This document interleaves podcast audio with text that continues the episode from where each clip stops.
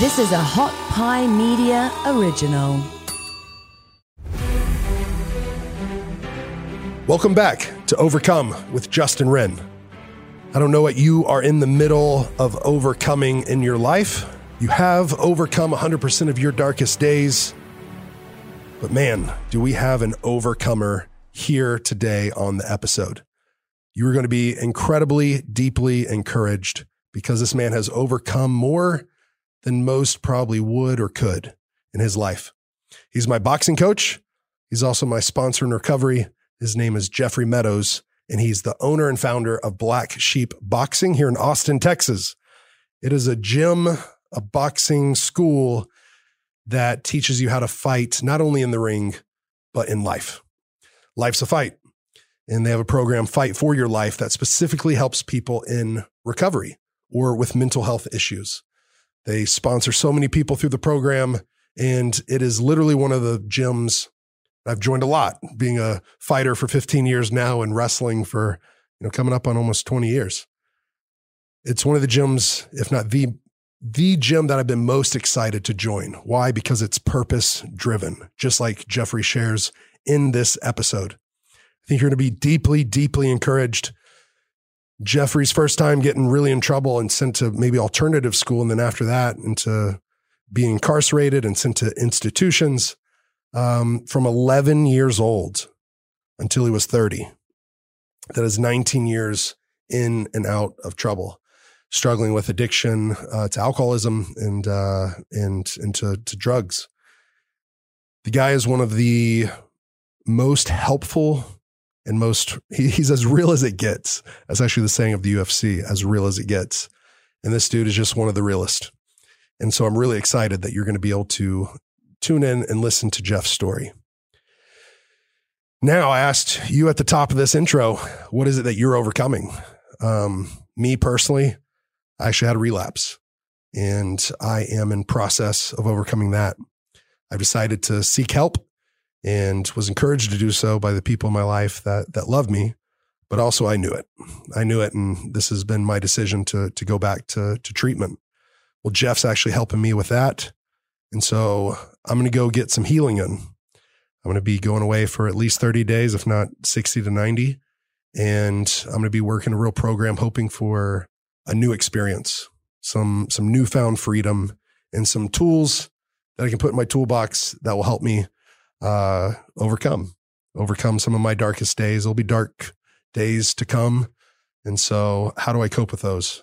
Hopefully, never again with drugs and alcohol. But if so, those uh, relapses I want to be shorter and shorter and shorter. Um, so, anyways, uh, this is part one of two episodes we'll release.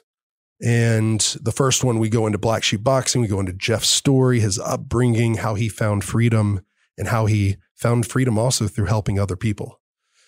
In part two, uh, buckle up, Buttercup, because we go into a lot of my story, uh, the current situation and relapse, me needing to seek help, and then also uh, how Jeff's going to be part of that process. He's part of the team. He's actually uh, kind of quarterbacking some of it, so uh, a lot of it, and so I'm very grateful for him. Although I'm I'm the one that's got to do the work. It's not on him. It's not even on the people at the treatment center. They're they're there to help and to assist. But uh, yeah, I'm just looking forward to it. I'm grateful for this man you're about to hear from. So a little bit of business for the show. Um, you know, I, I, I, we hope that these episodes will continue regularly. Um, uh, but if not, please have some grace and leniency because I'm, I'm trying to help myself so I can come back and hopefully help some others, but I got to help me first for the show. If if this encourages you, or if you know someone that needs help, uh, please either send this out to them, or please rate, review, subscribe to the show. That helps it, and uh, we're going to continue to help people.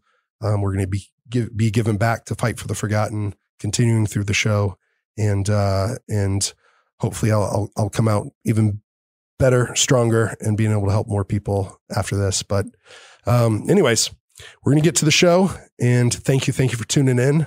You're an overcomer. And uh, let's let's look at this conversation. I'm so grateful that you're here, Jeff. I love you. Mm-hmm. You're a gift to me, and I, I guess what I want you to know or hear starting off is I've seen people that have been impacted by your life. I'm one of them, but I think about Jason, the first guy that was sponsored uh, to come through Black Sheep Boxing, your gym, yeah. and how you've impacted his life in a deep and great way, and so many others. Moose, um, I could yeah. just keep listen listing off a bunch of a bunch of names, but I really appreciate you and uh, the friend that you are in my life, and also that you're my boxing coach. Uh, but mostly that um, you're my sponsor in recovery, and uh, and that life's a fight. That uh, that or this is the biggest fight of our life, right? Both Absolutely. you and me, addiction, and and it's a battle that can absolutely kill us, you and me both. And we both know that. And I guess that what I'm hoping to do with this is honor your story in this conversation. That's all it is. Yeah. I know that this is your first podcast, and um, I'm really excited that this is going to, I'm honored that uh, your first podcast is my podcast because when I get around you, like I, I always leave feeling better than when I came in. And that's a true gift that you have. Um, you're an encourager, you're a fighter, you're a coach. Um, and there's so many good things about you, bro. And that goodness has been a real gift to me in my life, um, and the people around me. And there's also been times that I, I really dropped the ball and didn't utilize the, the help and support. There's been times you told me, you know, that, uh, Hey, you got my number. You got to use it. Mm-hmm and there's been times I haven't. And, um, you know, I'm getting ready to go to treatment, uh, rehab and, uh, to, to work on my recovery because I've had a setback. And I just think it's that, that set up for a stronger comeback. And, um, anyways, Jeffrey Meadows, thank you for being here. It's a pleasure. Um, yeah, it's, uh, it's been a, it's been a, a journey in yeah. a short amount of time we've known each other, you know, uh, from Oklahoma and and all the good stuff. Uh, you know, there's one thing I really want to pinpoint. You know, a setback uh, that's, that's your mindset. Um. It's an opportunity. Yeah. You know, so uh, a setback. It's uh, I don't believe in. You know, we we don't fail. Uh, we just discover a way that doesn't work. Mm. You know that that language um, and those the uh, vocabulary you use whenever you describe uh, what you're going through, I believe is very important. Yeah. Because um, our mind will try to kill us and make it look like an accident if we continue and feed it um, um, the bullshit. oh, I think that I think that's so good. It's that's that's whether it's addiction for sure. Mm-hmm. Our brain's trying to kill us and make it look like an accident, or even depression. Yeah. Like when I've I've lost a lot of friends this year by suicide, and um, mm-hmm. and it's like yeah, your brain's trying to kill you, and make it look like an accident. I mean, that's not an accident suicide, but um, no, I heard that in the first AA meeting I ever went to. Uh, oh wow, yeah, yeah. So, but it, it, it's it, it aligns with my life because from the minute I wake up to the minute I go to bed, it's it's it's spiritual fucking warfare. Am I allowed to cuss on? Here? Yeah, yeah, for yeah. sure. So like, it, it's literally it's my brain. It's just a, a, war of good and evil, you know. And uh, I want to start with I saw my counselor therapist um, about maybe three, four weeks ago. Um, Anna, she's an amazing individual. And, uh, you know, uh, the universe presented me with an opportunity, mm-hmm. uh, a hot stove. Uh, I touched the hot stove. And uh, so I needed some, uh, I needed to see somebody for it. And so I, am in there talking to her. And so she, she, she breaks this down for me. She, she goes, Jeff, every morning I wake up, um, there Anna is, addict Anna and she's in a fucking cage. And she hmm. goes, Jeff, sometimes that, that cage is quiet. And sometimes that cage is fucking shaking, just rattling, just extremely loud. And she goes, Jeff, I acknowledge it. I respect Addict Anna. I acknowledge she's there. She goes, but Jeff, I will never let that bitch out. Mm. She goes, because I had a lot of self doubt. I had a lot of character assassination, uh, self pity. And and I was explaining it to her. She goes, Jeff, that, that that's addict Jeff. She goes, your, your cage is fucking rattling. She goes, so so acknowledge him, respect him, but don't let that motherfucker out. Hmm. And so I, I've been able to separate so my mind's trying to kill me, make it look like an accident, and circle back. So all the character assassination, the self pity, the poor me, Mm. the world owes me this or, or this or that. That's addict Jeff. That that cage is shaking. So now I've been able to identify the shit show, and I could separate it. Well, that's not truly. That's not me. That's not the way my brain's showing up. That's just addict Jeff. So now I could actually separate uh, uh, I call it the internal calamity of the shit show. It's just so I could separate it. So I know like that's just addict Jeff talking. That's a delusion. It's not real. So now I don't go down that that that snowball effect. Mm. You know what I mean? So I keep I feed it, I believe it. It gets bigger and bigger and bigger, and the next thing you know, it addict Jeff is out of the cage, and now the tornado's fucking coming. Mm. Does that make sense? Yeah. So it, it just really so that that my mind's trying to kill me, make it look like an accident.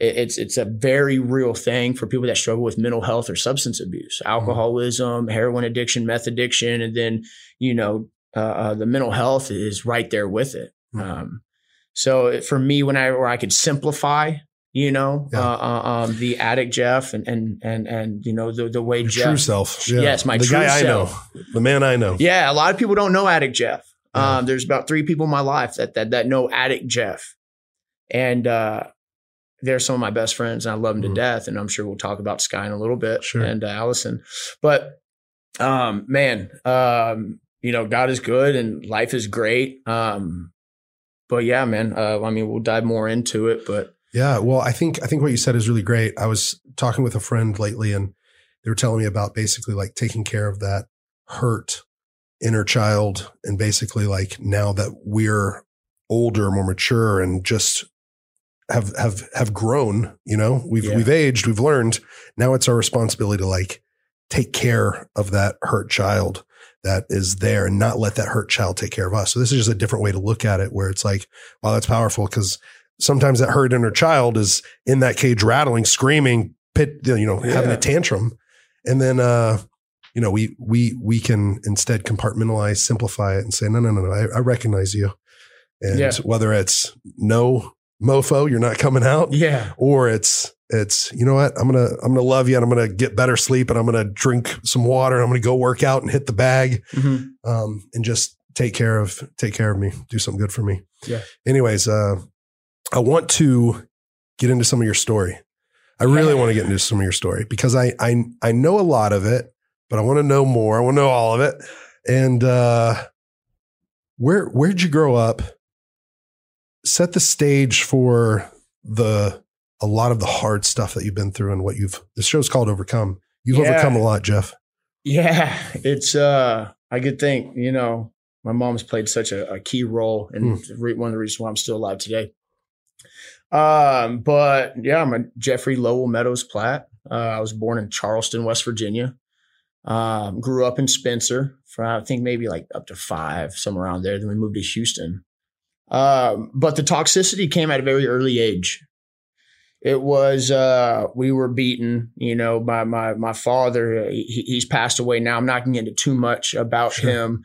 Um, but I always I always said, and I want to share something with y'all, uh, what's going to lead into because it's an amazing uh, uh, uh, transformation. I always said, if I ever see my father again, I will fucking kill him. Hmm. That's what, uh, growing up, you know, in and out of penitentiaries and all this kind of stuff. That that was the mindset I had. The resentment was so rooted to what he did to me, my brother and sister, and the way he treated us, and and uh, uh, some of the most foulest stuff. It was like Hansel and Gretel. We lived in like a two story log cabin in the middle of the woods in Spencer, West Virginia. Uh, mom wasn't around because they got divorced. She was in Houston. She really didn't know what was going on with us, and when she did, she she took us out from the house.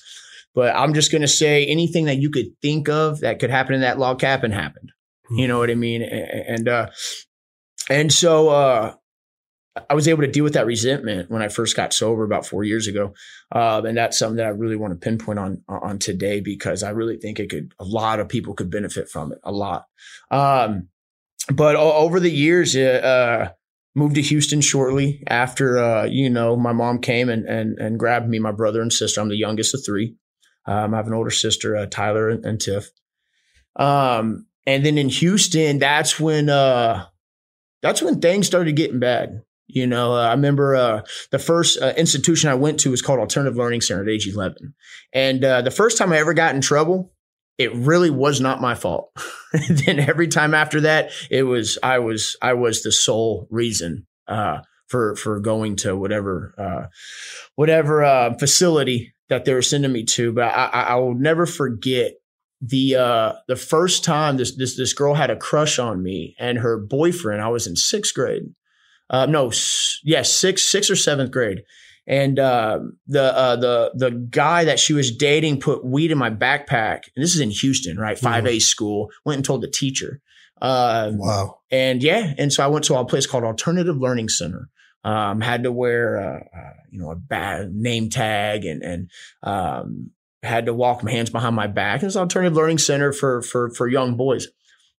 And uh, and that's whenever I got introduced to uh the shit show. Mm. You know, uh, stopped caring about everything. Uh, started hanging out with the wrong people. Um, and it was just the domino effect. It was just, I mean, every week I'm now I'm really getting in trouble for uh, for all different types of things, you know. Yeah. And I'm real big in talking about what my life looks like now. I normally don't spend so much time in in the shit, sure, um, because I, am every I'm sure a lot of people could relate with me, but I really want to get into the solution and, yeah. and how we've been able to. Well, you can give us a high level of yeah. like, I mean, because I, I what's really great, the man that I know now, yeah, right, yeah, and so, but when it comes to like institutions and things like that, how much time? It all stems back to that time of like being blamed for something that you didn't do. I mean, mm-hmm. like literally drugs being planted on you at school. Yeah, yeah, yeah. I mean, that's wild, bro. Yeah. Well, the thing was, is then from there, um, I got, you got blamed for it and you're getting punished for it. Why not just do it anyways? I mean, that's yeah, almost. I was see. I was never into drugs and alcohol. I wanted. I was the validation. It was hmm. the acceptance. I was willing to do whatever and uh, whenever if somebody would just be my friend. Mm. It, the drugs and alcohol came later. Um, but I remember one week I had a JNCOs and I had a surfer cut. Literally a week later, I had JNCO jeans. I've yeah, I'm, I'm, 34. You know, so then the next week I had a fucking seashell necklace with wearing Abercrombie and Fitch, mm-hmm. just searching like fucking somebody please like me here's please. these JNCO jeans and here's this puka shell necklace dude and then yeah. then i was just fucking then i was skateboarding uh, then I got into a long, uh, a, a multiple years of rollerblading. That's whenever Sky and, and other stuff come in and, and play. Um, but it, it, was mainly just, man, I just wanted to be accepted. Mm. And I was willing to skip school. Um, see, my mom was raising three kids and she was working at Polly Ryon Hospital and she was on call, you know, so she was a single mother raising three kids. We could do what the fuck when we wanted because she was always at work. Mm. You know, I could skip school and she'd find out, of course. But dude, there was nothing on this earth that could have got me to listen or have some understanding or compassion where my mom was coming from. You know, I'll just put it this way. My addiction got so bad. Um, whenever we got cancer, she made the joke saying, I, I survived your addiction. I'm going to beat cancer. Mm. Just to put into perspective on how bad it got. Wow. Yeah. I survived your addiction. I'll survive cancer. Yeah. And we're joking about yeah, it, yeah, but there's sure. some a lot of fucking yeah. truth behind that. Absolutely, man. You know, a lot. Yeah. And uh, you know, we've been fighting cancer for shit, three years now, I think it feels like. Uh, we're doing great. Um It's great, man. Yeah, yeah, you know, and that's just like and then we'll get into can all I, that. Can I meet your mom? Absolutely, bro. Can't yeah, wait. Yeah, yeah. She, she's she's wait. an angel. I want to thank her for for bringing you into this world, man. It's, Being patient and uh it, and all that because I've the reason I'm still here is my mom. Yeah. And uh, she's yeah, that's it's literally the reason I'm I'm I'm here. If it was, I mean, I, I would have been gone at an early age. Yeah. And it took 25 years yeah. for something to hit. Yeah. You know, uh, and from ALC, just to put into perspective, uh, I repeated seventh grade twice. Um, I dropped out in ninth grade. Uh, I went to ALC, AEP, MTC, ISF, the McCabe Center, um, whenever you're saying all these for people that don't know, therapeutic know, communities, therapeutic communities. So, um, three DWIs, uh, multiple assault charges, domestic violence, um, and it goes on and on. Sure. And, yeah. uh, and, and, that one documentary, you know, that Sky did, you saw yeah. all the, the mug shots of my sure. entire childhood. And, and it's, uh, but I, I love it because that's who I am. You've That- embraced it. Oh my God, I wouldn't change one fucking thing about my life. And, and the thing is, and we'll get into to that mindset about um, struggling with alcoholism and substance abuse is one of the most biggest blessings that I, I've like. I truly feel chosen by. I don't, I don't know if necessarily call it God or whatever you want to believe in, but I feel chosen by something higher than my fucking self, and uh, something that that's above this, above me. What do you mean by that? Chosen for what? I don't just. It's in my brain To to to use this to help others, be of service. be of service. and it's my what my I am in an opportunity. Isn't that what life's about? And some people have a, I mean, like for you and I, they're so purpose driven Mhm. um, that, and I do, man. You've you've you for me, man. Like you've been such a gift. So for me, I'm glad you were chosen to be in my life to See, help I- I me don't get see it. better. I, I don't see it. I, I just I, I know it helps keep me fucking sober. Yeah. That that that's really what it comes down to. Besides some other stuff, um, but a lot of people like, hey Jeff, like you did, and I'm just like, man, like to me, it's like it's not. I'm just saying yes. Like I, I gave you like. I gave you some free boxing gloves. Like it, the simplicity of helping somebody. Dude, you came up And- with me to Oklahoma to help me move back because on a couple of my trips back to Oklahoma, those were those were danger zones because I had an apartment where I lived alone and I could use and there's uh, you know no I could I had everything there and so I remember thinking like thank God for Jeff Yeah, that sucked. coming with me to That help me move sucked, and to drive back here. Yeah. Uh, what was that? At least six hours in that It big ass tough. U-Haul. Yeah. It was tough, but I was so grateful you were there for me, man. So thank you. Yeah, yeah, and you know that, that's why I just say like individuals that truly struggle with a physical allergy, right? So, so in my brain, so I, even if it's a good morning text message, I want another one. That shit made me feel good. Hmm. It, it, see, see, the, I, I can't so for say people this that enough. don't know about addiction, part of that cycle of addiction is whenever you have that first use, all of a sudden an allergy, a physical, real allergy that is accompanied by a phenomenon of craving, right? Mhm. That hits in the mental obsession. and it you go on a spree. You It's- want more. It's called the vicious cycle. Yeah. Okay. So let me say I, I'm hungover. I wake up after a night of partying. Okay. Um, all of a sudden I start obsessing over the next drink. Okay. Then I have the phenomenon of craving. Then, then I taste it and then I can't stop and I want more, more, more, more. Then I black out. I wake up. I'm hungover and now we're back in that vicious cycle. I start obsessing about it. And, and I, truly believe addiction starts with a choice, but for certain individual, it hijacks the brain. You develop, de- develop an allergy. And for my my uh, um, how I'm going to break this down is for one thing, five hour energies, monster drinks, um, porn. If something changes the way somebody feels for the better, and they want more, want more, want more, want more, that's a food. Yeah. Food's a huge one. Yeah. And, and I even struggle. I, that's one of the biggest things I struggle with to this day is at the end of the night, because I, I, I work so much, I'll binge eat. And my girlfriend, she's an amazing woman. I love her to death. Mhm. And, She's and- great. yeah. And she, she, she'll like fucking stop. And I'm literally, I can't. And I'll literally have to fucking throw the food away because if it's in that fridge, I'm going to go back to eating it. So what, what, what I'm getting at is the drugs, the alcohol, the five hour energies, the good morning text is not your fucking problem. I'm the problem, Justin. You're the problem. And the drugs, the alcohol, the good morning text, all that other stuff, that's the solution to the fucking problem because you can't sit with your own feelings and you can't sit with yourself. Hmm. You need some kind of out, abnormal substance to change the way you feel. So now you feel okay. Right. One of the, uh, uh, I, this is the, how it makes you feel normal or what you want as normal. so, so this will put in perspective. A lot of people go to the bars because to, it produces an effect to get drunk, right?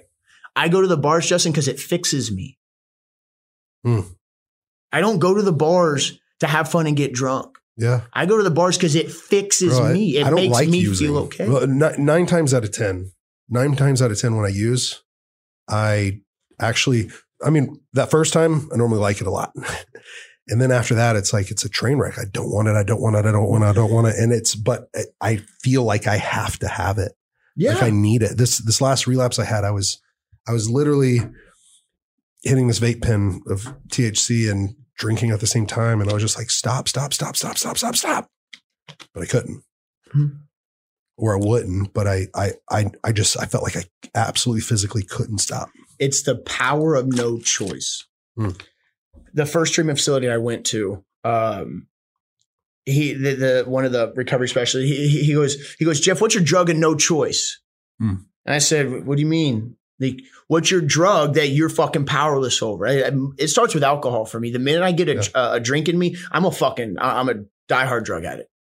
Um, and uh, So uh, mine's marijuana. This last Yeah. time I drank a little bit, but it was just because I was trying to not do other stuff. But Yeah. mine, marijuana will lead to everything else. yeah, and, and, and Thank God it didn't. But uh, the thing is, you, you take away the marilo- marijuana long enough, I promise you, you're going to substitute it with something else. yeah, and for we could have some that that justifies, well, this is legal, so I'm not doing anything wrong.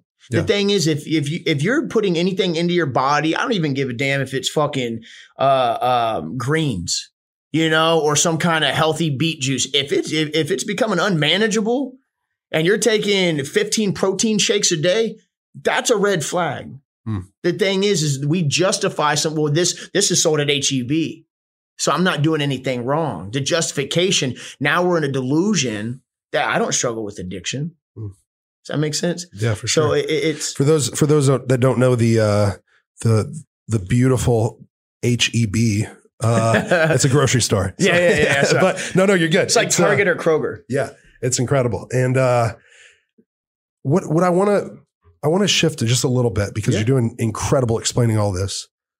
What was it? How many years were you? Just for me to be reminded and, and the listeners, how many years was it that you were in and out of like a system, uh, a, a institution? since age 11. Uh, To what? a- oh no, to 28. From age 11 to 28, 28, yeah. So I was in and out, in and out, in and out. Oh, is 17 years. const consistently probably around probably nine to 10 years. wow. SAFP, MTC, uh, the McCabe Center, uh, uh, penitentiary, So what was it that where the change happened? the Where- pain. The pain. the pain. It's I, I I remember it was like it was yesterday. A lot of times you're gonna hear people say acceptance was my answer or some shit along those lines. When I accepted I was an alcoholic, um, I finally was ready to change or some shit. But my story is different. I accepted the fact that I struggled with addiction 10 years ago, but I didn't give a fuck. You know why? Because I had enablers. Hmm. I had I could burn the world down and I could still have a roof over my head. I still had people to support me. I still had people that say, I love you. What was the big change for me? My enablers, which was my one of my mother, biggest enabler. And the thing is, is, is there's such a fine line from supporting and loving somebody and then enabling that nobody that you can't you can't see the difference. Yeah. By knowing you're using, but still letting you sleep at my house, that's enabling. enabling and codependency where Absolutely. i'm i mean i'm just trying to put myself like see your mother's perspective and for her you know maybe maybe there was um potentially some guilt from the time you're in virginia or west Yeah. virginia she's in houston she's trying to do what she can Yeah. Things And we've talked about all that. sure and then and then while in that in her process of trying to take care of you whenever you're feeling bad or doing things she's just like well this is part of i mean potentially she could put some of the blame on herself or guilt or just i'm gonna i'm gonna keep supporting him keep supporting him keep supporting him until he finally gets it Yeah, Yeah, no, and nail on the head, actually, you know, and so that's um, codependency, a big one. It's like I don't know. It, it's I get I, I still work in the in, in treatment, Yeah. and uh, I, I still get a lot of times people come in, they talk to nurse practitioner, and they're like, nurse practitioner's like, yeah, you're you're bipolar and you're manic and you're depression, and like giving like telling like you, these these are all the things I'm diagnosing you with, and it's like. No shit, doc. He's been banging heroin for fucking two years and Mhm. j- drowning in a bottle of, you know, Jack. Of course he's manic. And a lot of times when you take away the addiction, you slowly start taking away the mental health. Um, I have been depressed and suicidal in addiction or in sobriety. Um, but I have tools and I have a fellowship of friends that pull me right out. You know, Yeah. I, I reach out immediately. But whenever I'm in the pits of my addiction, now I'm isolating and I'm Mhm. suicidal. That's whenever lives are lost. Yeah. I have a I have a doctor psychiatrist named Dr. Daniel Amen, and he's an incredible guy, and and he's um, you know there's there's doctors out there that'll be quick to to diagnose you without actually like looking at stuff and Yeah. and um and really remove the drugs and alcohol, and that person might not be Yeah. bipolar this or that or whatever. Because whenever I came in there, I brought in other doctors' diagnoses, right, and like showed it to him, and he didn't even really look at him. He's like, let's look at your brain first, because if you've been doing this, this, and that, you know, let's take away this and let's really look at your brain.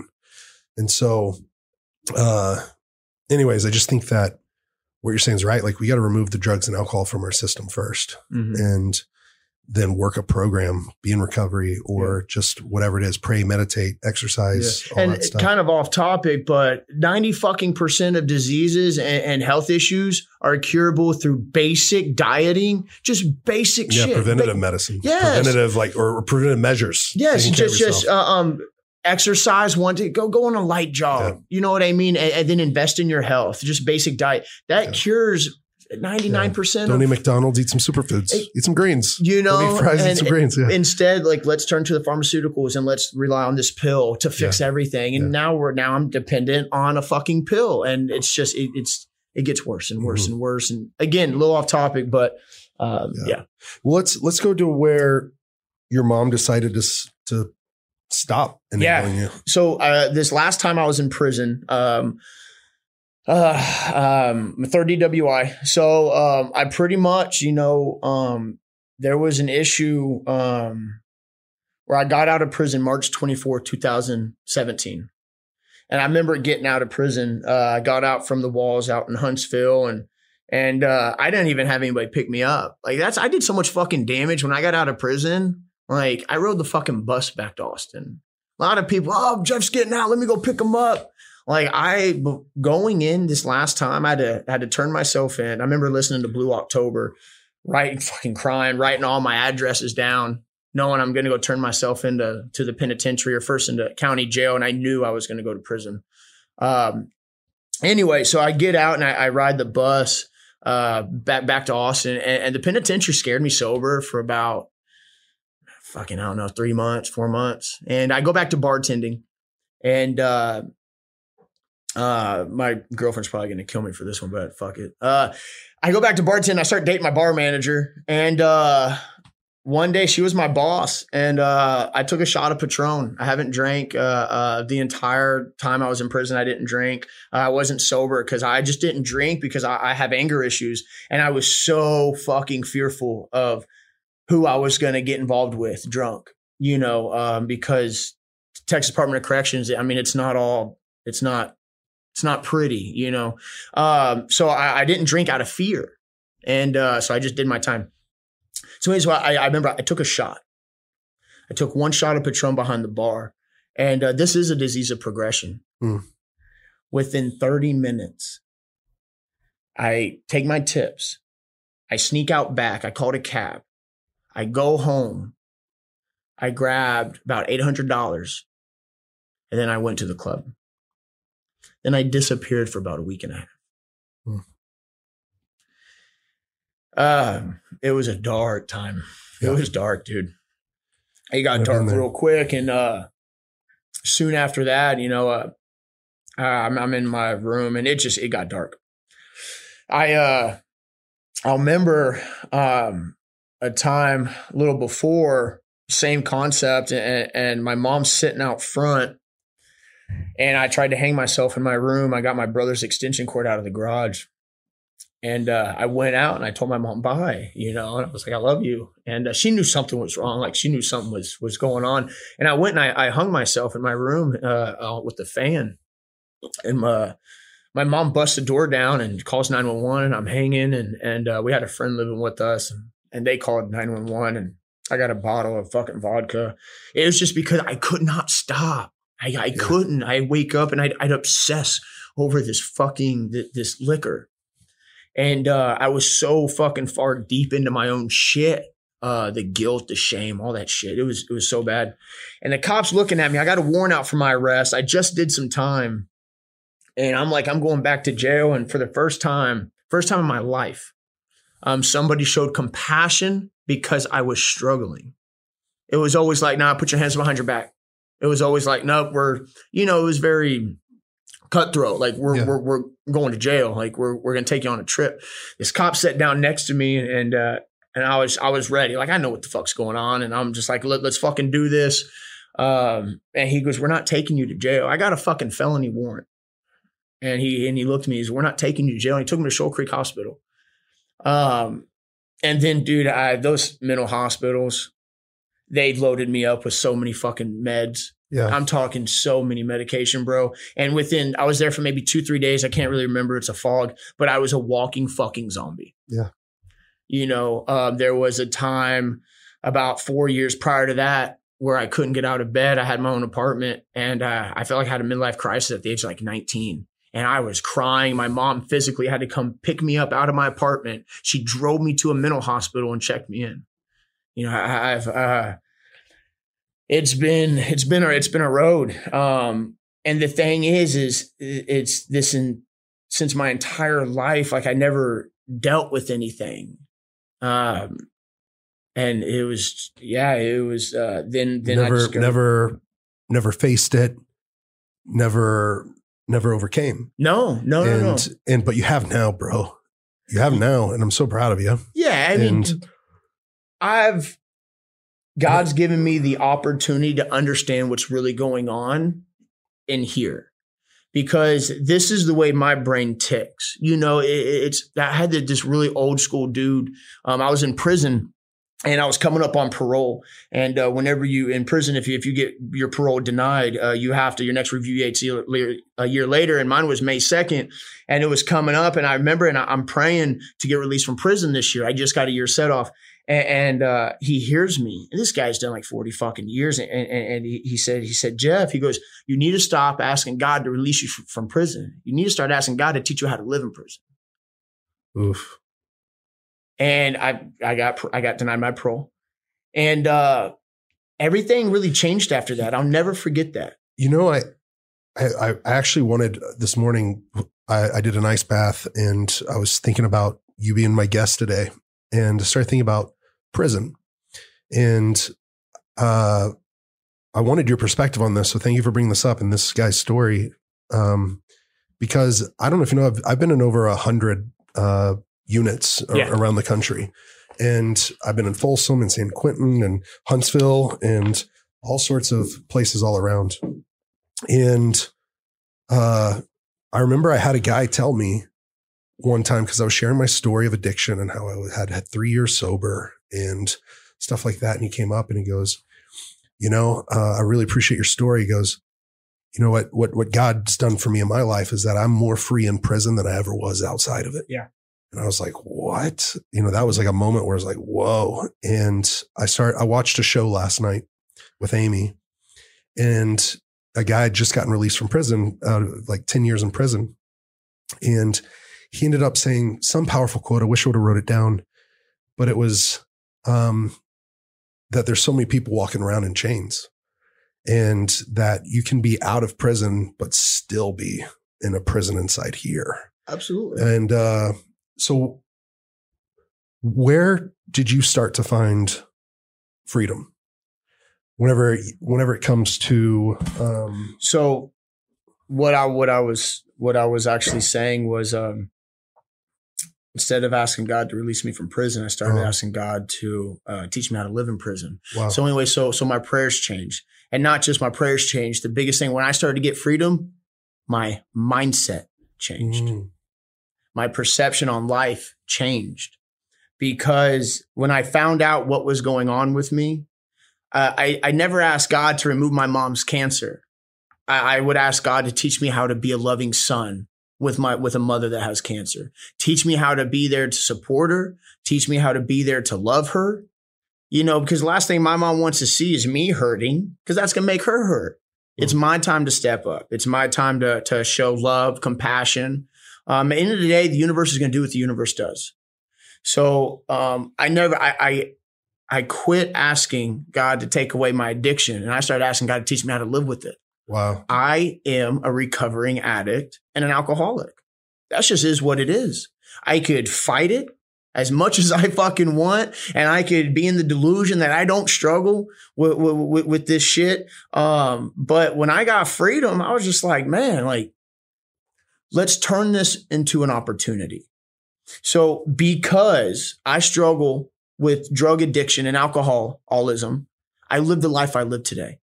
Because I struggle with alcoholism, I have one of the most purest relationships with my mother than I've ever had in my life because I'm an addict. And the best part is because I'm an alcoholic, I own a very successful Yeah, you do. boxing gym. Um, I partner up with Sober Livings. I've developed uh, a boxing program for one of the top treatment facilities in the state of Texas. Um, I'm developing another boxing program for another facility right now, an all women's facility. Um, and I and I get to do all this. I'm financially free Mhm. because I'm an alcoholic. Wow. Again, there's a pony in every pile of shit. And if we don't have the right mindset, Justin, we're never going to be able to tap into some real fucking freedom. Yeah.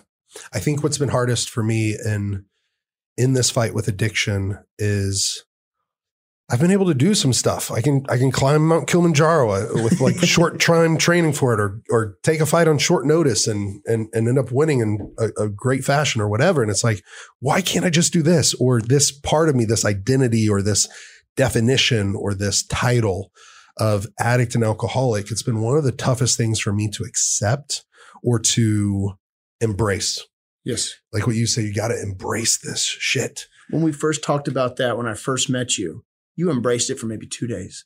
Yeah. You know, and th- I've never seen somebody stay mentally free, let alone sober, if they don't embrace who they really are. Hmm. It's true. That's true because you'll you'll end up Yeah. Yeah. You might Dr. Amen says it's not about positive thinking, it's about accurate thinking. Yes. And if you are just trying to positively think your way out of problems, it's like, well, if you have some accurate thinking, that's probably going to help you get over those problems uh, yeah. for real. Well, you're more logical. Yeah. Same thing with business. Like all my best friends work for me, but guess what? I have to make my decisions based off logic and not fucking emotion. Mm. The gym will go under if I'm sitting there giving people five, six, seven chances because I love them. Yeah. That's not how it works. Yeah. You know, it's the same thing with addiction. This episode of Overcome is brought to you by Onnit. Onnit.com. Onnit.com slash overcome. Oh, I'm so glad for them. I'm so grateful for that company. Them supporting Fight for the Forgotten, them supporting me personally, them supporting this podcast, them having my back. Uh, internally, um, you know, they've they've really blown me away by saying how they're gonna stand by me and stick with this and uh, the podcast with me, with uh, supporting Fight for the Forgotten. And so thank you Onnit um, for supporting me going and taking care of my well being. For you, uh, listening to this, you can take care of your well being by getting some of the Onnit products. Uh, one of my favorites that I just stocked up on yesterday again is Total Human. Total Human is uh, a morning and night support pack. And they got some incredible uh, positive quotes on there. And I love those every day reading them. But I just stocked up on at least two more months because I'm going to be going to treatment. And I'm so grateful that uh, I'm going to have some Onnit products to take care of me uh, while I'm there. You can take care of yourself with Alpha Brain. You can take care of yourself with if you're if you're working out. I've really started to like their performance. Um, I can't believe I'm drawing a blank on the name, uh, but they have this performance. Colton, maybe you can pull that up. There's a, a sports performance or strength performance with Onnit, and I am uh, so grateful for that because I started taking that recently. I hadn't taken it before.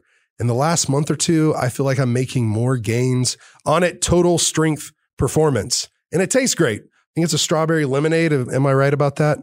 Uh, it's caffeine free, and this stuff is just so good. And you can unlock 10% uh, off for you through onnit.com slash overcome. And when I was taking this total strength and performance, it just honestly, like I've, I've been taking it before my workouts the last two months, and I'm just feeling like I'm making more gains and uh, it, it's everything coming together. But this has this has really helped me. I've, I've I've been excited that it's a new new product. I actually stocked up on more of that yesterday as well. So, anyways, we're about to return to the episode. It might be a little heavy, but I hope it's also really helpful, really encouraging.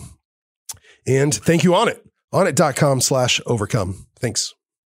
We're going to get to the gym for sure because that's for just a little preview for people Yeah. tuning in. It's it's Black Sheep Boxing. It's Yes. here in Austin, Texas. Yes. And for me, it's one of the gyms that I have.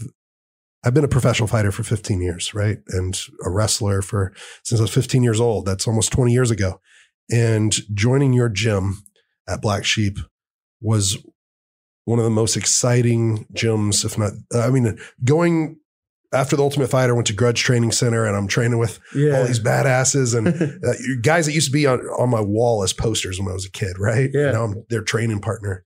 And I was so excited to go there. But this one, Black Sheep, I'm more excited to have joined because there's so much purpose Yeah. in the gym. It's actually helping set people free and give them an outlet. it's And- life and death for about 30% of our clients. yeah. Literally, it's life Yeah. and death. Uh, somebody uh, somebody passed away this morning from drug overdose. Oh my God. I Uh, didn't know that. it- yeah, it, it's It it, it's it's it's it's fucked up how morbid it is. Yeah. You know, it's like I had a good friend die recently, and it's just like, okay, I'll pray for him, and Mhm. and there there's almost no there's nothing when when, when because it's so often, you Mhm. know, um, there there's been multiple deaths, young deaths. Um, young, young deaths. Um, a lot of times it's heroin and fentanyl uh, because Yeah. of what's going around right now. You know, um, yeah, I've lost seven people this year, brother. yeah, And I'm I'm not you oh I guess I guess I am with the work that we do over in Congo and Uganda because I've I've I've been to five funerals of kids under the age of five and different stuff and it, it that's hard on me.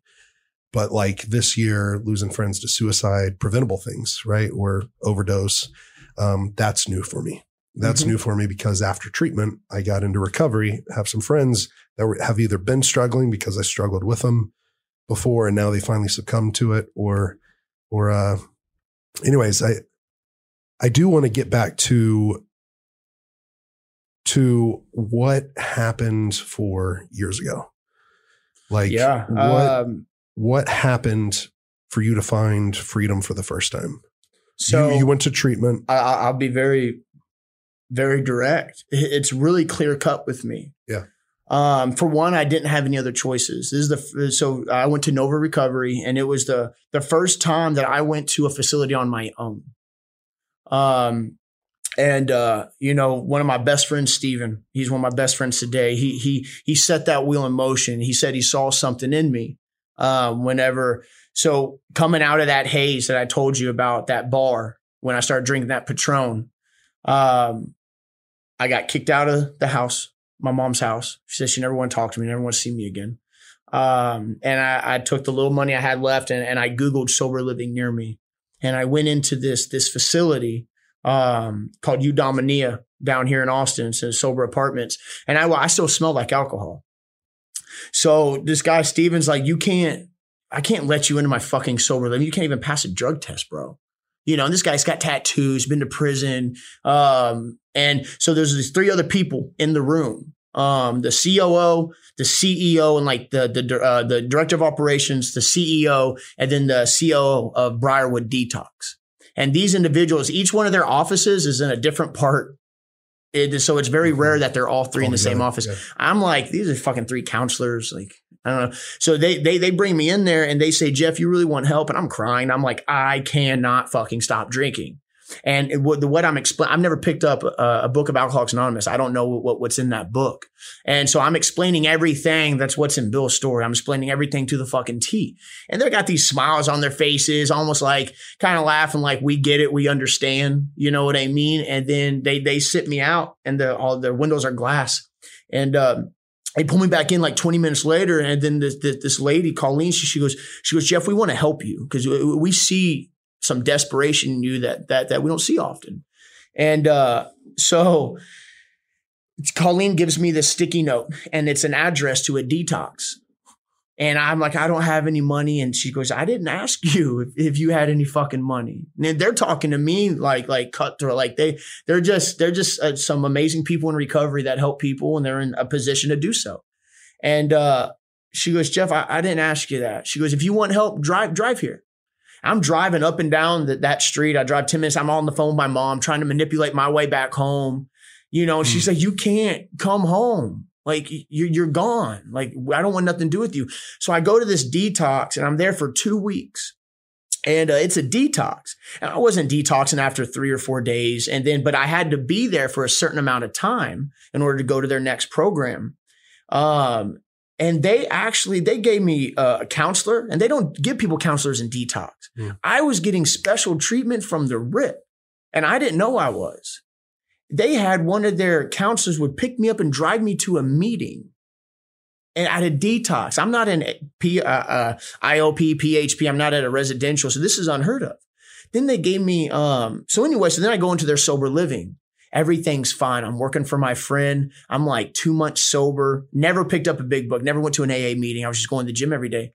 And then this is, I go, uh, I go to, I'm working with my buddy Teddy, uh, uh, Teddy Motorsports, and uh, he's a good friend of mine. And uh, so he tells me, he gives me his card, and he goes, "Hey Jeff, go to, uh, um, I want you to go to the gas station, give me a pack of cigarettes and a five hour energy." And I got a five hour energy, and this is when I truly started to understand that it's not just drugs and alcohol. I took that five hour energy, and within ten minutes, I'm going back and I'm getting another one. Mm. Within an hour, I've had like four or five hour energies. I feel like I'm fucking cracked out and then on the way home, I went and took my drug test. And then I went and got a Mike's Hard Lemonade. Mm. Within two hours, I'm at the club doing cocaine. I stumble in, and Steven, the guy that was there when that original meeting, he's laughing. I'm fucking like dying. I'm hungover. I'm white as a ghost. Been doing drugs all night. And I'm like, I'm like, and he goes, I've been waiting for this. He goes, you haven't done shit. And he goes, Jeff, you want to try some treatment? And I said, I, I, said, man, I don't have any, I don't have any money. He goes, I didn't fucking ask you. I said, do you want to try some treatment, Jeff? And, and then, and then I said, Steven, I've been incarcerated. I've for five years, I've been away for, I never, I wasn't there for my nephew's birth. Um, I was actually in, in, in a facility and they let me go see him in the hospital for about an hour. I wasn't there for my brother's wedding. I wasn't there for his bachelor party.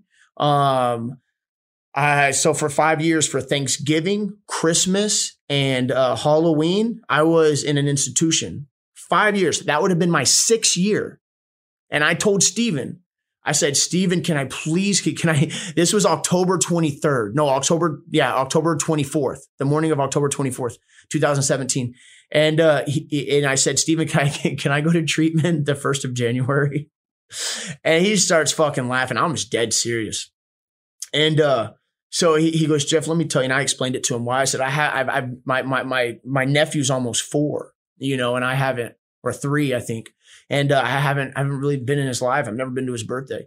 And, uh, and I, I've like, well, I haven't been home for Thanksgiving or Christmas. And, and he goes, Jeff, he goes, if you get sober, I promise you, you will never miss another holiday for the rest of your fucking life.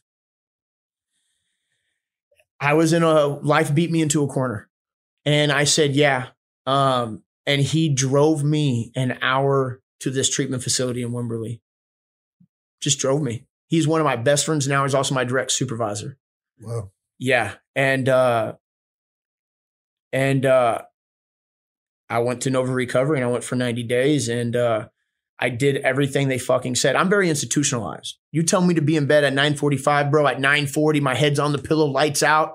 Like I'm very institutionalized. I could follow rules better than than anybody on this planet, um, especially when there's structure involved. So I was the model client.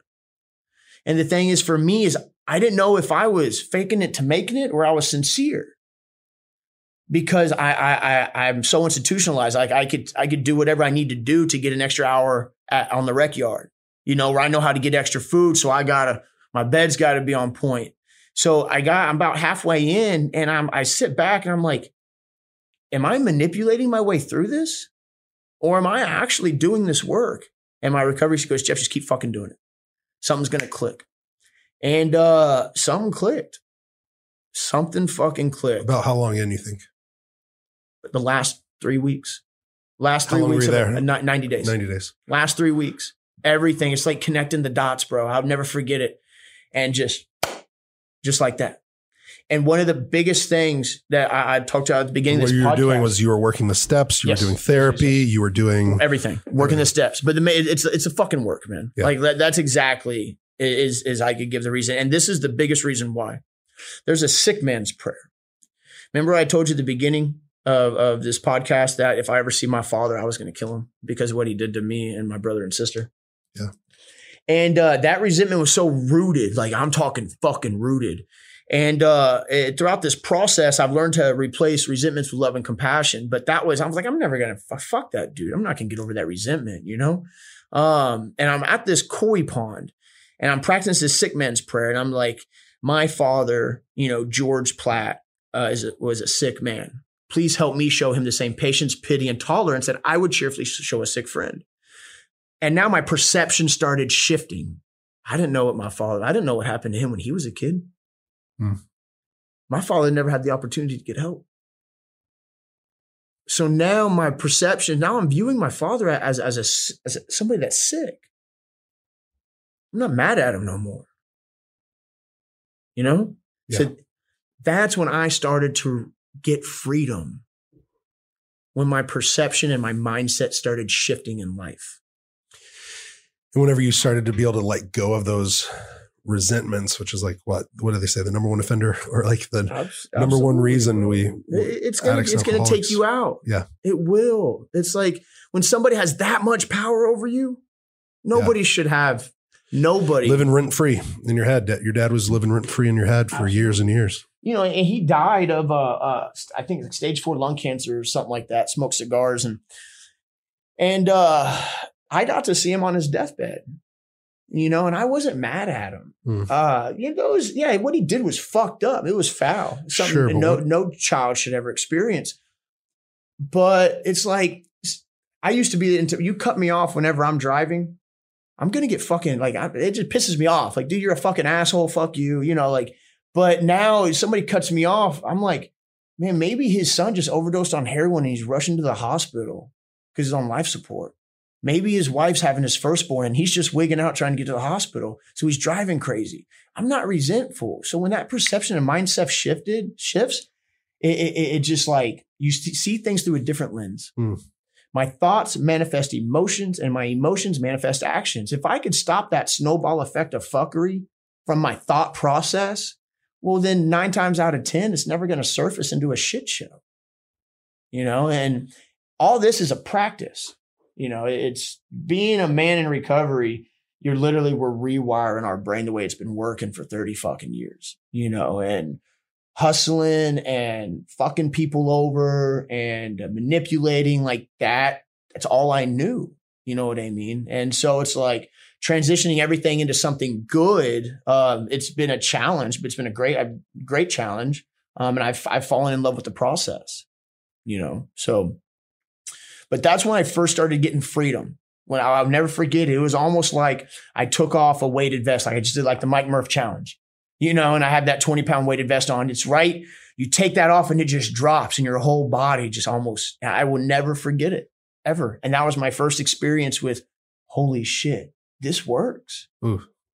And it made me hungry. I wanted more. And that's whenever, yeah, I, I dove into the work and over, you know, uh, uh, four years, a little over about four and a, about a little over four years, there's been ebb and flow. Absolutely. You know, I'm a human being. Um, but, uh, it's, uh, it's, it's, yeah, I, I, falling in love with the process has been really important to me. So, Jeff, what was it like after getting out of treatment? Or what was it like at treatment? What was it like whenever you were doing? A lot of people don't know what the fourth and fifth step are. Can you share what that is? Taking a personal moral inventory of yourself. Yeah. Um, in Uh, five, you're admitting it in front of God and somebody else. So, Um, in a nutshell, you're really you're taking a look at yourself. Was that a Uh, big moment for you in treatment? It was the, hard. The fourth and fifth step. Fuck yeah, Fourth yeah. step's so hard. Yeah, that's why a lot of people don't get past it because that's when the rubber hits the road. Yeah. That's when you put pen to paper. Yeah. And you could, I, I tell you, you could manipulate, you can manipulate your way through steps one, two, and three. Um, but whenever it comes to putting pen to paper and truly, truly looking at the way you've showed up and the wreckage that you've caused over the years, um, that's a tough pill to swallow. What is that process for people when you take someone through it? What what is that that you do for someone? So, you know, I'm not gonna get too much into it, Sure. um, just because But you actually, know, that's the fifth step. So, four step. What did you do for yourself? You you you take you, you take care of all the resentments in your Resentments. life. Okay, uh, people, places, and things. Yeah. Um, whether it's penitentiary guards, whether it's my father, um, um, people that you love. People that might have hurt you that you hold a resentment towards. Yeah. Yeah. But uh, in this book, it talks about we set the ball rolling. Nine times out of ten, if I look deep enough and if I'm honest with myself, I started that shit. Hmm. It's like, let me give you an example. One of my employees, you, a long time ago, uh, would leave early, five minutes early, and I got on his ass in a loving way. Yeah. But I used to do that shit. Now I have the audacity. You know what I mean? So, so it's like your approach needs to be different. Yeah. You know what I mean? Uh, and so, so, so what I'm getting at, so with this, with this four step process, um, in a nutshell, you're, you're, you're, you're taking care of these rooted resentments. Like right now, if, if, can you think of somebody to where you just feel that in your, in your Yeah, chest? yeah, yeah, See, sure. that, that is what you're taking care of to where you could think of that individual and you're okay. It, it doesn't it doesn't have any type of power or control over you because these resentments uh, they'll eat you alive. Whether it's somebody that uh, did harm to you, whether it's a father, uh, whether you've had some type of early toxicity from uh, uh, your childhood that you never asked for, those things eat you alive. Yeah. I used to think before I found before I went to treatment and and did the 12 steps in treatment, um, I and I don't think I got the experience that I'm about to go get. Um, but the the thing that I feel like I, I found was like, oh my gosh, I'm way more resentful than I thought. I don't outwardly show it towards people. Most times I bottle it up but uh, those resentments, those things that I've held on to, those hurts, pains, like I, I held, I held resentment to these kids that bullied me Yeah. early on, and it was eating at me still 20 years later. it's blocking you off. Hmm. Okay, what I mean by that, so all this this internal calamity that that you're uh, experiencing and, and that you're describing, all these resentments, it's blocking you off from being connected to something that's higher than Yeah. yourself. That was a really powerful part of, for me personally of my fifth step was letting that go of my resentment towards those kids that that told me what I would go through in my cycle of addiction whenever I would use, and then I would feel suicidal. I had this moment where I was at a, I went to a costume party and these kids, uh, I, I was the only one dressed up, and basically they said, "You're you're not good enough to come to my party. You're Yeah. worthless. You should just kill yourself." And so when I would go through my own depression, that became my own self talk. It would be, "You're you're worthless. You're not good enough. You should just kill yourself." Yeah. And it was crazy to think like letting that go. I, I haven't been, I haven't been in that place. Um, in in relapses since you know at least that fifth step where I haven't had that same talk of you're worthless, you're not good enough, you should kill yourself. It hasn't gone all three of those. So Mm. I did find freedom in at least that with those kids that that were so relentlessly basically torturing me with bullying. Yeah. And so that that was something for people that that have some sort of judgment towards say the 12 step program or or because maybe they had a bad experience or maybe they just heard bad things about it. Like what is without even thinking of that, what is what is the 12 steps done for you personally? It's so so this is the thing. So everybody's entitled to their own opinions. Right. Um your opinion of me is none of my fucking business. I I woke up this morning and I didn't obsess over drugs and alcohol.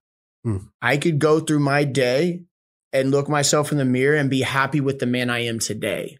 That's what the 12 steps has done for me. I could give two shits if how if people think about it or it's a cult or it's this and that.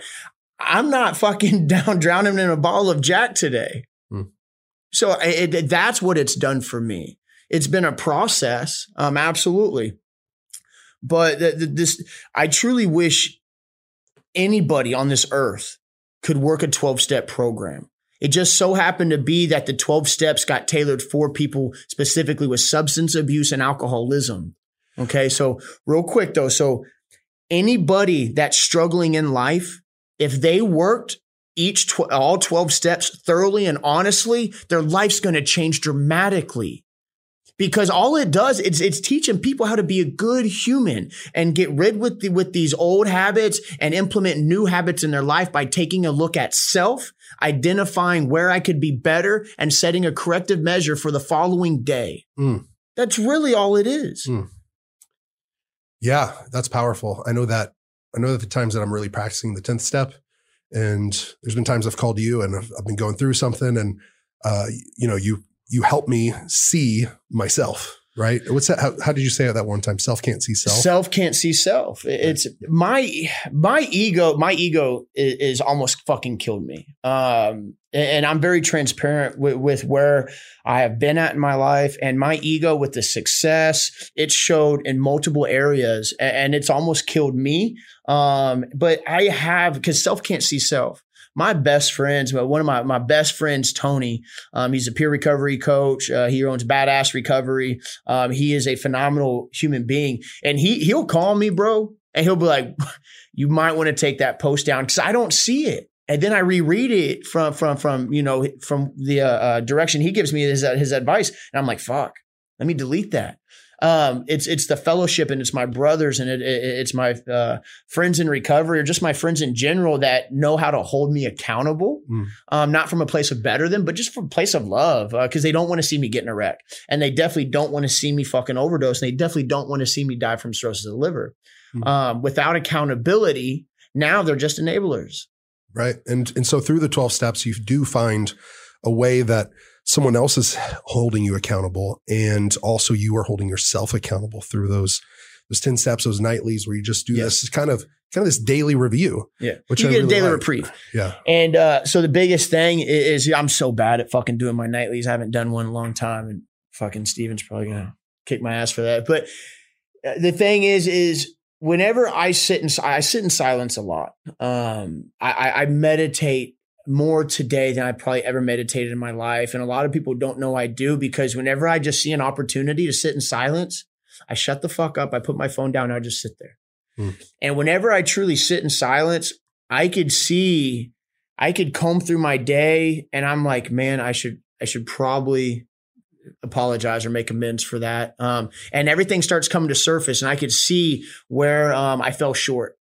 You know, it's the self awareness, uh, uh, becoming mindful throughout this process and being so self-aware of my actions and and it, it's it's been really challenging uh, over the the past six months of my life has been I've had it was been more challenging than the almost the four years before that um because yeah, man, you started a you started a business. I, I grew up with two parents that were both business owners, and pretty much everyone in my family. And man, like starting it, that's such a stressful time. And moving, I know you've been you've you've been Yeah. starting a business that's just it's doing so good, man. It it's is. helping so many people, Yeah. and you've moved, and just just lots of Yeah. stuff. Well, we have the And a lot of sober responsibilities. home. Yeah, also have uh, uh, the boxing program for infinite recovery. right. I still work with them. So is I have my hand in, in a good bit of cookie Was jars. Infinite Nova, Nova Infinite? No, No, no, no, no. So different places. they're totally, Totally two different, different, okay. places, uh, two amazing places. Right. Um, you know, uh, uh, I owe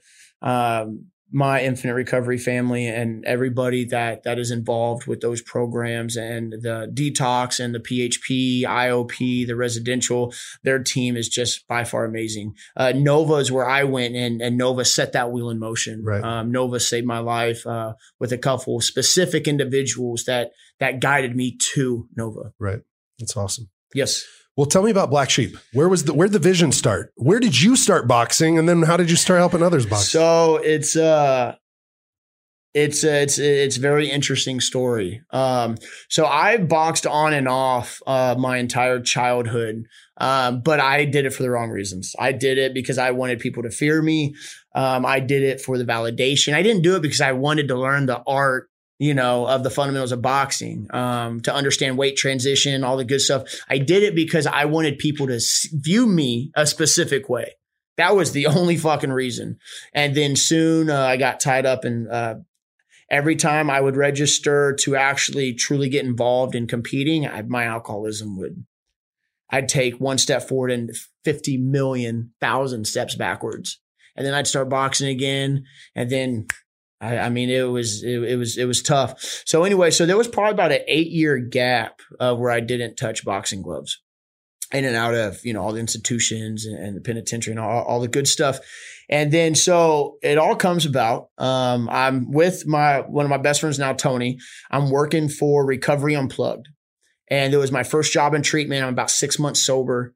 Um, and uh, my buddy Ray Price, okay, he's he's he's an amazing individual. He's one of my closest friends. I'm living down south in a sober living house, and then I go to he, I found out he lived right down the street off South First Street. And, and I call him up and he's like, bro, got to come over, man. I just got a house. You know, he's not in the program. Uh, he's just a very healthy individual, very successful. And uh, I'm over there and, uh, and he's like, Hey, I'm, I'm going to academy. Do you want to go with me? And I'm like, yeah, cool.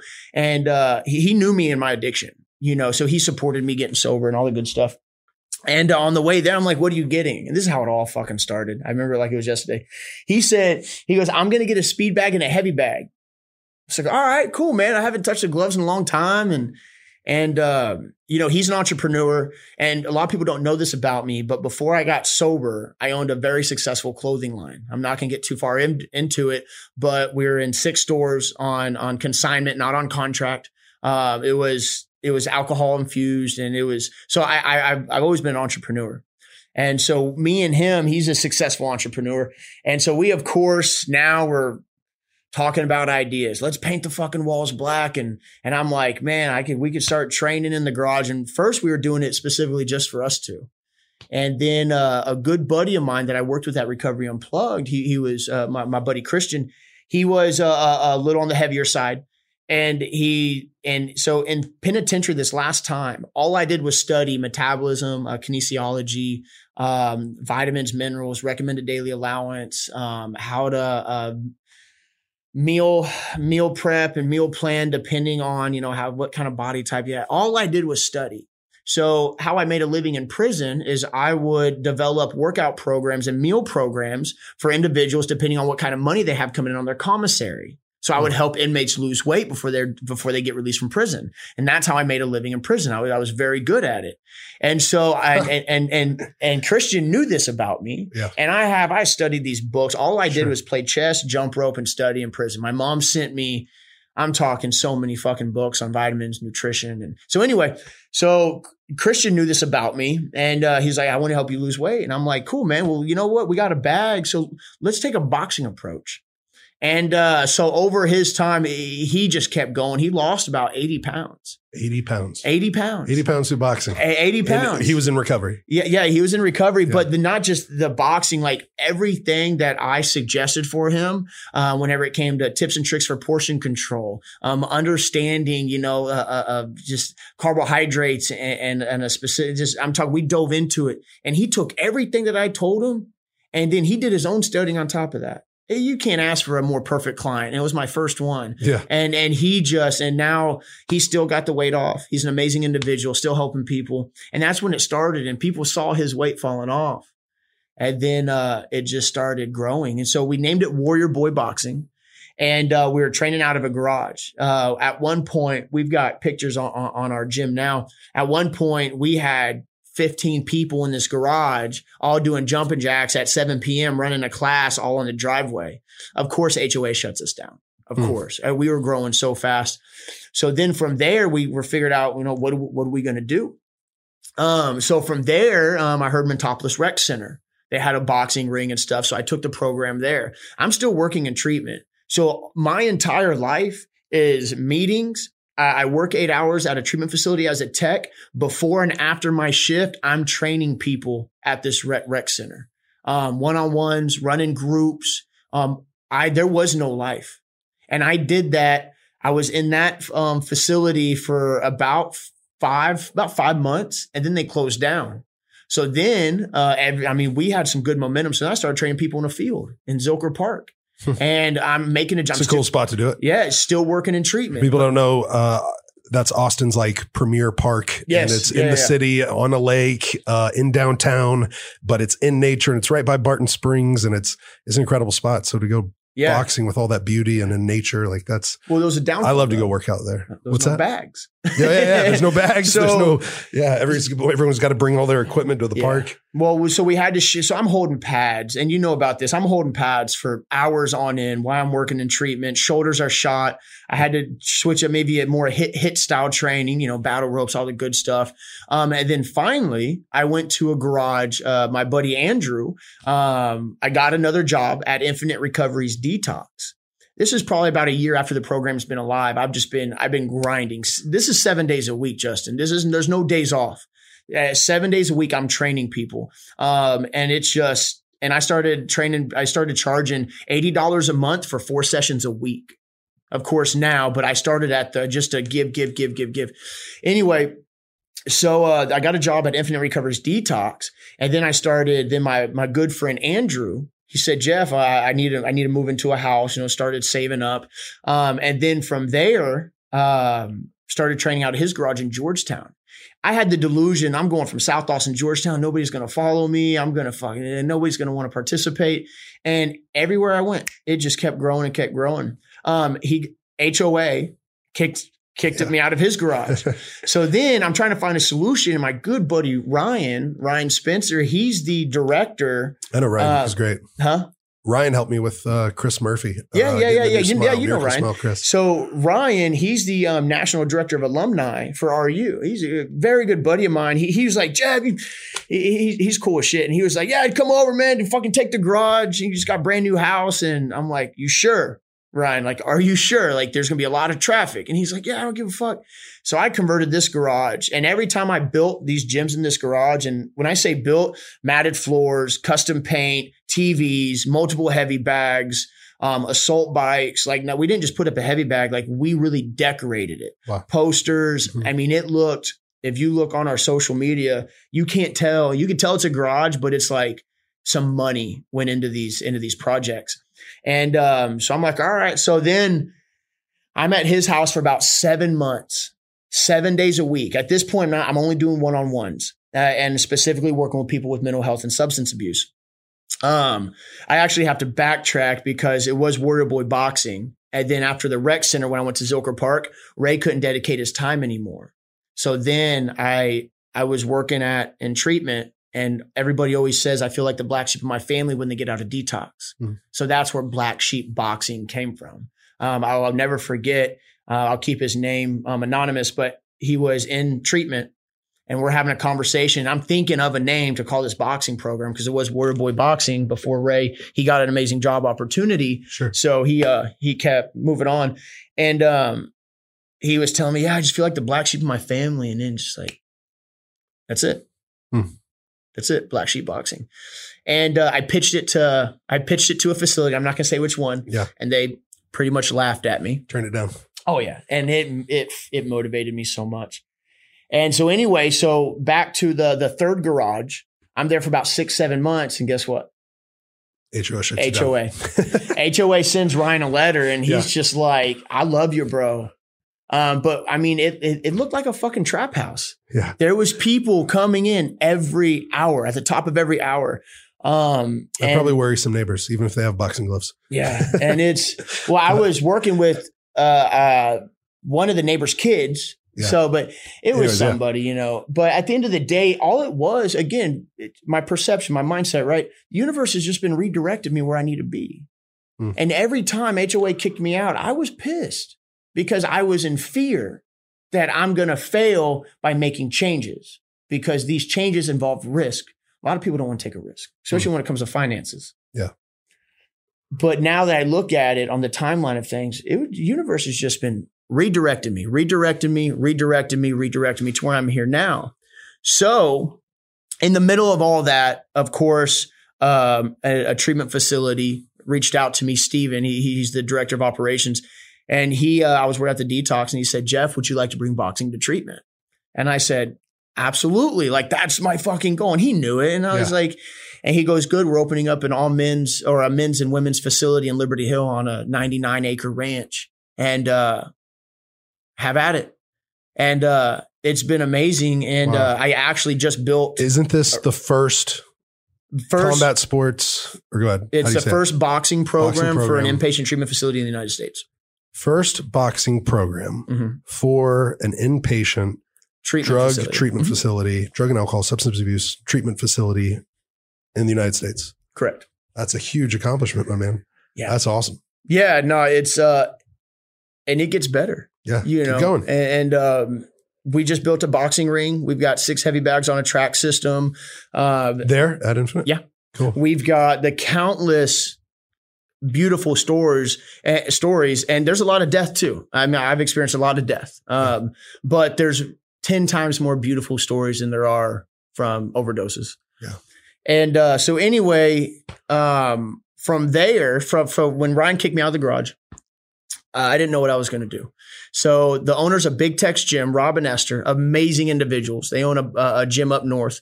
And uh, they were looking for a boxing coach to train at their facility.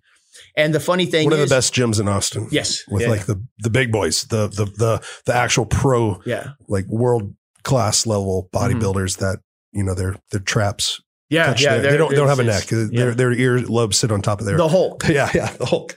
and uh, they're amazing individuals. But th- this is how the universe works.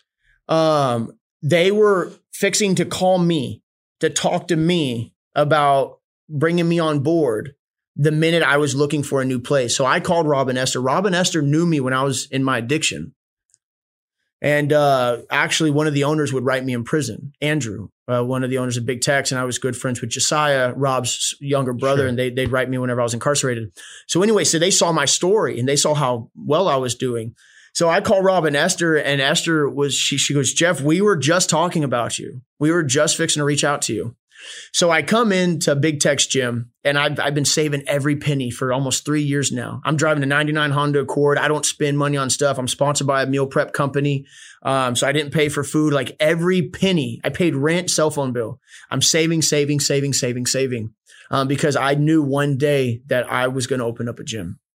And, uh, so I'm in Big Tex. November 18th is when I started training there. Um, by the end of, by December 1st, I bought a $10,000 boxing ring and we just made it fit. They got this huge gym and there's just a random USA boxing pro boxing ring in the middle of this fucking strongman gym. It was so random. And, uh, the program really started to grow. Um, and my best friend, Sky, um, we've known each other since nine. He's, he's, he's one of the closest people that are in my life. He's been there with me through anything. He owns a gym. His family owns a gym that called Unity Taekwondo for it'll be 30 years now. But he took it over 13 years ago and it's Unity Taekwondo and MMA. I've got the money and I've got the clientele, but I don't know what to do. Like I, I'm a I'm a recovering drug addict that spent most of my life incarcerated. You know, I don't I don't know the systems and taxes and CPAs. I'm learning, you know. So I call him and he's in uh, New Houston. Braunfels. Oh yeah. You know, he's in New Braunfels looking for some property because he's like Houston. He's just tapped out. He's had a gym there for you know for a long time. He loves it there, but he needs something new. And uh, I made a joke. I was like, Sky, go into business with me. And he's like, done. Like he's dead fucking serious, man. And within an hour, we're torn properties. I shit you not. Wow. Um, and uh, we just kept searching and searching, and lo and behold, the property right next to Big Tex Gym, this empty church, wasn't even on the market. We got an inside a scoop about it, and uh, we signed a five year lease. Yeah. and That's awesome. That's I- where I train now. yeah, and I took this this this ten thousand dollar pro boxing ring, I put it into this facility, and then me and Sky each went to our bank accounts. We didn't get a loan, nothing. We're not in debt. It's I am extremely grateful. And the thing is, is I didn't know what I was saving for, but I knew, and the timeline of everything it's the universe. It, everything. If any, if if some of these things was one day away, I wouldn't be here where I am today. Mm. And I owe all this because I'm I'm an alcoholic. Wow. Well, Jeff, I'm so grateful for your like your your perspective, right? You've you've you've obviously done a lot of internal deep work. Yeah. work to go from just like being institutionalized as you've said to like having this perspective of like looking at all the pieces, being able to in hindsight seeing all the things that had to fall into place to now open a gym that how many members do we have at Black Sheep Boxing now? Uh, we're right under 200. yeah.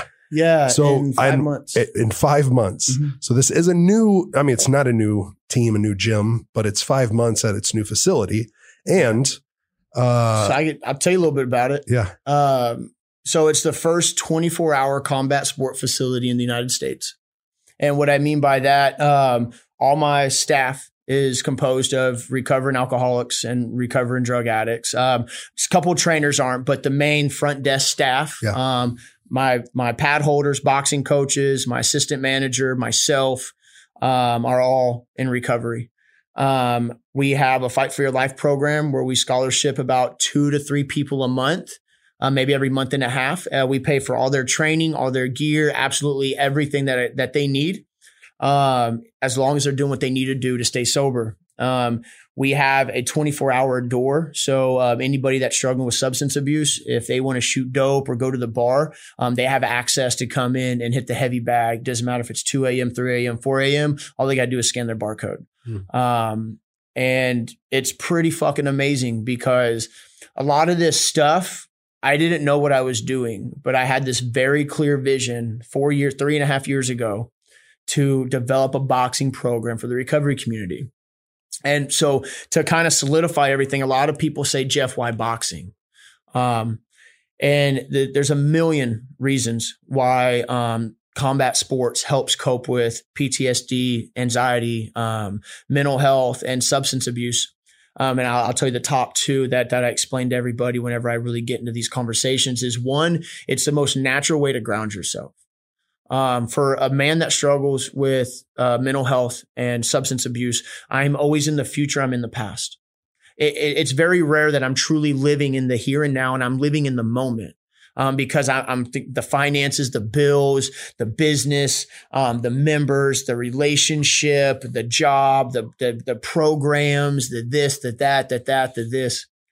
So whenever I wrap my hands, Justin, I get in front of another human being, whether we're doing some some some technical sparring or we're just doing some heavy bag work, some pad work, I get to detach from all that outside issues. And then and without me literally trying to ground myself, I ground myself. I do it. It's inevitable. You can't not train in some type of combat sport while while you're obsessing or, or you're in the shit. yeah.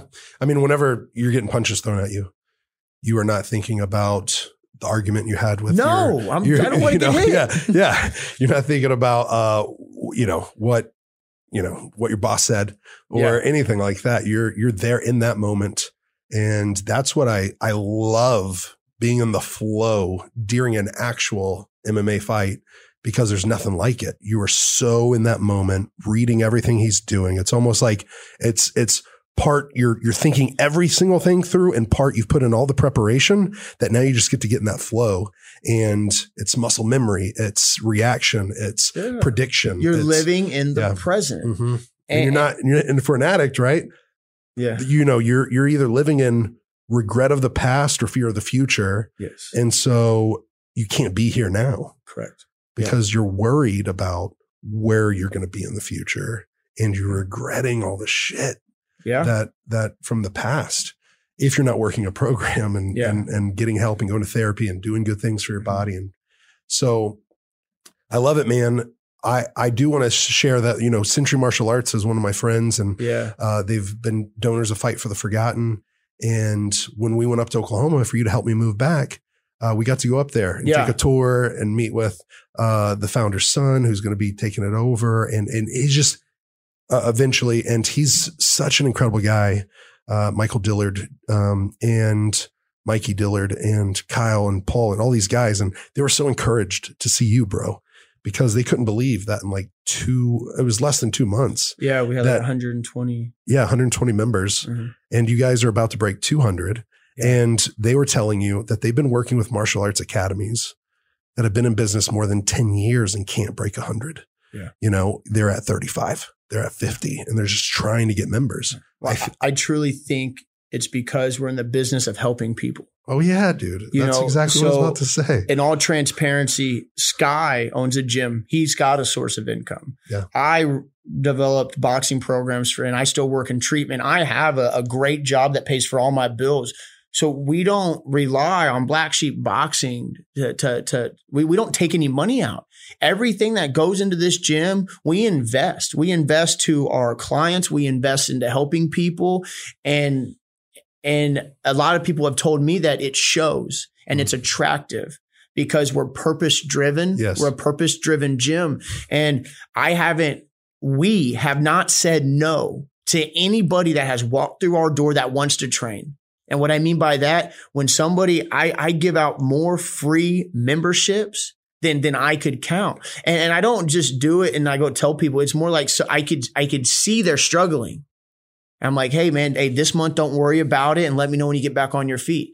I had a buddy, I'm not going to say his name, came in two days ago, or no, about four days ago, and he told one of my staff members that he's struggling um, because one of my coaches, one of my coaches paid his day pass. And then he called me and he goes, Hey man, so and so was struggling. And I, I was like, What did he pay a day pass? He goes, Well, I took care of it for him. And then I messaged him on social media and I said, Bro, show up and train. Don't Yeah. worry about nothing. And when you get back on your feet, you can let us know.